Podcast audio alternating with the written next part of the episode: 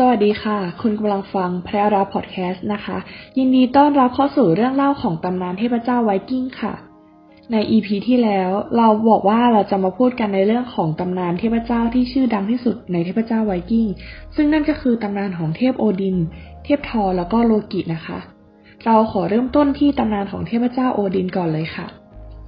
ซึ่งโอดินเนี่ยถือว่าเป็นจอมเทพเลยนะคะ เป็นเทพที่ตำแหน่งสูงที่สุดในบรรดาเทพชาวเหนือทั้งหลายเลยค่ะ เขานับว่าเป็นบิดาแห่งสรรพสิ่ง แล้วก็เขาเป็นคนที่สร้างโลกใหม่ให้มนุษย์ค่ะ แต่ถึงแม้ว่าโอดินเนี่ยจะเป็นบิดาแห่งสรรพสิ่งที่สร้างโลกขึ้นมานะคะ เขาก็ไม่สามารถที่จะล่วงรู้อนาคตได้ และเพื่อที่จะล่วงรู้ได้เขาจึงยอมแขวนตัวเองไว้กับต้นอิฐราชิลถึง 9 วัน 9 คืน แล้วก็ไปที่บ่อน้ำพุ แห่งปัญญาในดินแดนของยักษ์ค่ะ ซึ่งโอดินเนี่ยได้ขอแลกดวงตาข้างหนึ่งกับการดื่มน้ำในบ่อ เพื่อแลกกับความรู้ทั้งหมดในโลก แล้วก็การอย่างรู้อนาคตค่ะ ซึ่งหลังจากโอดินนะคะ ดื่มน้ำวิเศษลงไปแล้ว ก็ได้รับความรู้สัพพวิชาต่างๆ ตามที่ท่านปรารถนา ตามด้วยการเห็นอนาคตข้างหน้าอย่างความตายของลูกรัก หรือว่าจุดจบของทุกสิ่งทุกอย่างอย่างสงครามแรกนาล็อก ทำให้โอดินเนี่ยรู้สึกเจ็บปวดมากจนกลายเป็นความทุกข์อันแสนสาหัสค่ะ ซึ่งโอดินเนี่ยได้ทำการประดิษฐ์ความรู้ที่ได้จากการดื่มน้ำวิเศษออกมาเป็น รูปแบบของอักษรศักดิ์สิทธิ์ 24 ตัวที่เรียกว่าอักษรรูนส์ในภาษานอตจะแปลว่าความลับค่ะ ซึ่งโอดินได้มอบให้กับมนุษย์ เพื่อใช้ในฐานะเทพยากรในเวลาต่อมาค่ะ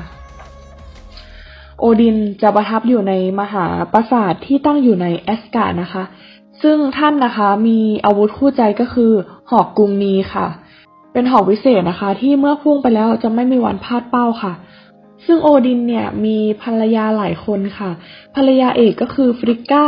เทพีแห่งความเมตตา การสมรสและครอบครัว มีบุตรก็คือเทพบัลเดอร์ เทพแห่งแสงสว่างและความดีงามค่ะนอกจากนี้โอดินยังมีลูกหลายคนที่เกิดจากภรรยาอื่นๆ อีกก็คือ เช่น ทอนั่นเองค่ะ ต่อมานะคะเราจะมาพูดถึงตำนานของเทพเจ้าทอค่ะ ซึ่งทอเนี่ยถือเป็นเทพที่เราชอบที่สุดในตำนานเทพเจ้าไวกิ้งเลยค่ะ เพราะว่าเขาเนี่ยเท่มากเก่งมาก แต่ว่ามีข้อเสียที่ว่าใจร้อนค่ะ ทอเป็นโอรสของโอดิน ซึ่งเขาเติบโตมาพร้อมกับพี่น้องบุญธรรมที่ชื่อว่าโลกิค่ะ ทอเป็นเทพแห่งอุศนียบาท หรือว่าเทพพระเจ้าแห่งสายฟ้า มีอาวุธประจำกายก็คือค้อนโยเนียที่คว้างแล้วไม่เคยพลาดเป้าค่ะ ซึ่งหลังจากเสร็จภารกิจนะคะ ค้อนโยเนียจะกลับเข้ามาสู่มือของทอเสมอ และในยามที่ทอคว้างค้อนออกไปนี่เองทำให้เกิดสายฟ้าหรือฟ้าผ่าค่ะ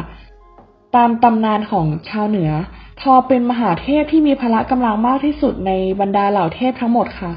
เขามีรูปร่างสูงใหญ่ แข็งแรง กล้าหาญ เป็นนักรบที่เก่งกล้าที่สุดจึงไม่แปลกที่ว่าทอจะได้รับความนับถือมากที่สุดในหมู่นักรบไวกิ้งที่ขึ้นชื่อเรื่องความกล้าหาญค่ะ แต่ท่านก็มีข้อเสียอย่างหนึ่งก็คือ เป็นเทพที่ใจร้อน เอะอะก็ใช้กำลังอยู่เรื่อย ซึ่งไม่ต่างจากภาพลักษณ์ของชาวไวกิ้งเท่าไหร่ค่ะ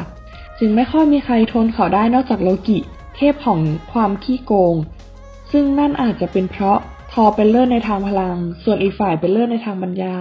สมดุลพอที่จะพอฟัดพอเหวี่ยงกันนะคะ โลกิจึงกลายเป็นเพื่อนผจญภัยอย่างกระท่อนกระแท่นของทอในหลายครั้งเลยค่ะ สำหรับตำนานเทพเจ้าโลกินะคะ โลกิเนี่ยนับว่าเป็นเทพรุ่มงาม แต่ว่ามักชอบสร้างเรื่องแถมยังเอาตัวรอดเก่งมากคนหนึ่งเลยค่ะ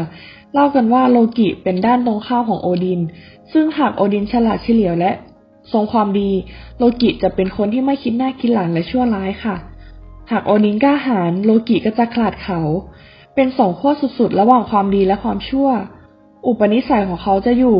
ข้างที่จะชอบสร้างความทุกข์ให้กับผู้อื่น หนักที่สุดนั้นทุกก็จะมาถึงตัวเองค่ะ ซึ่งเป็นการกระทำที่ไม่มีเหตุผล แล้วก็ไม่คำนึงถึงผลกระทบที่จะตามมาข้างหน้าค่ะ เขาจะมีความอยากเท่านั้น ซึ่งโลกิเนี่ยนับว่าเป็นเทพพระเจ้าที่รุ่มงามคนหนึ่งใช่ไหมคะ แต่ว่าดวงตาของเขาจะมีความกระด้าง แล้วก็ไม่มีความสงสารใดๆแฝงอยู่เลยค่ะ เขาเป็นภาคหนึ่งของปีศาจที่ปนอยู่ในหมู่เทพ ซึ่งการกระทำของเขาเนี่ยนับว่าจะเป็นเรื่องร้ายไปเสียหมดก็ไม่ได้นะคะ กลโกงเอาตัวรอดของโลกิเนี่ยบางครั้งก็นำประโยชน์มาให้สวรรค์ไม่น้อยเลยค่ะ เช่นตอนที่ยุโอดินนะคะ ให้รับช่างก่อสร้างแปลกหน้าซึ่งเป็นยักษ์แปลงมา ให้มาสร้างกำแพงแอสการ์ดค่ะ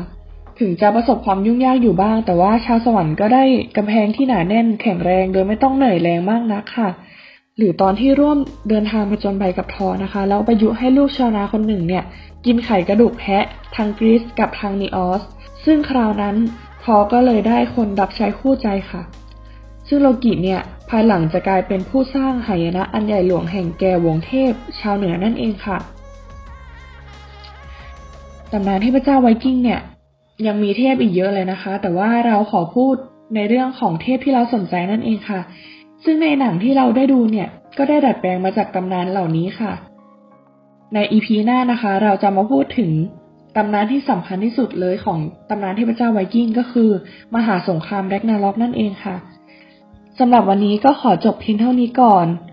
ลาตีสวัสดีค่ะทุกคน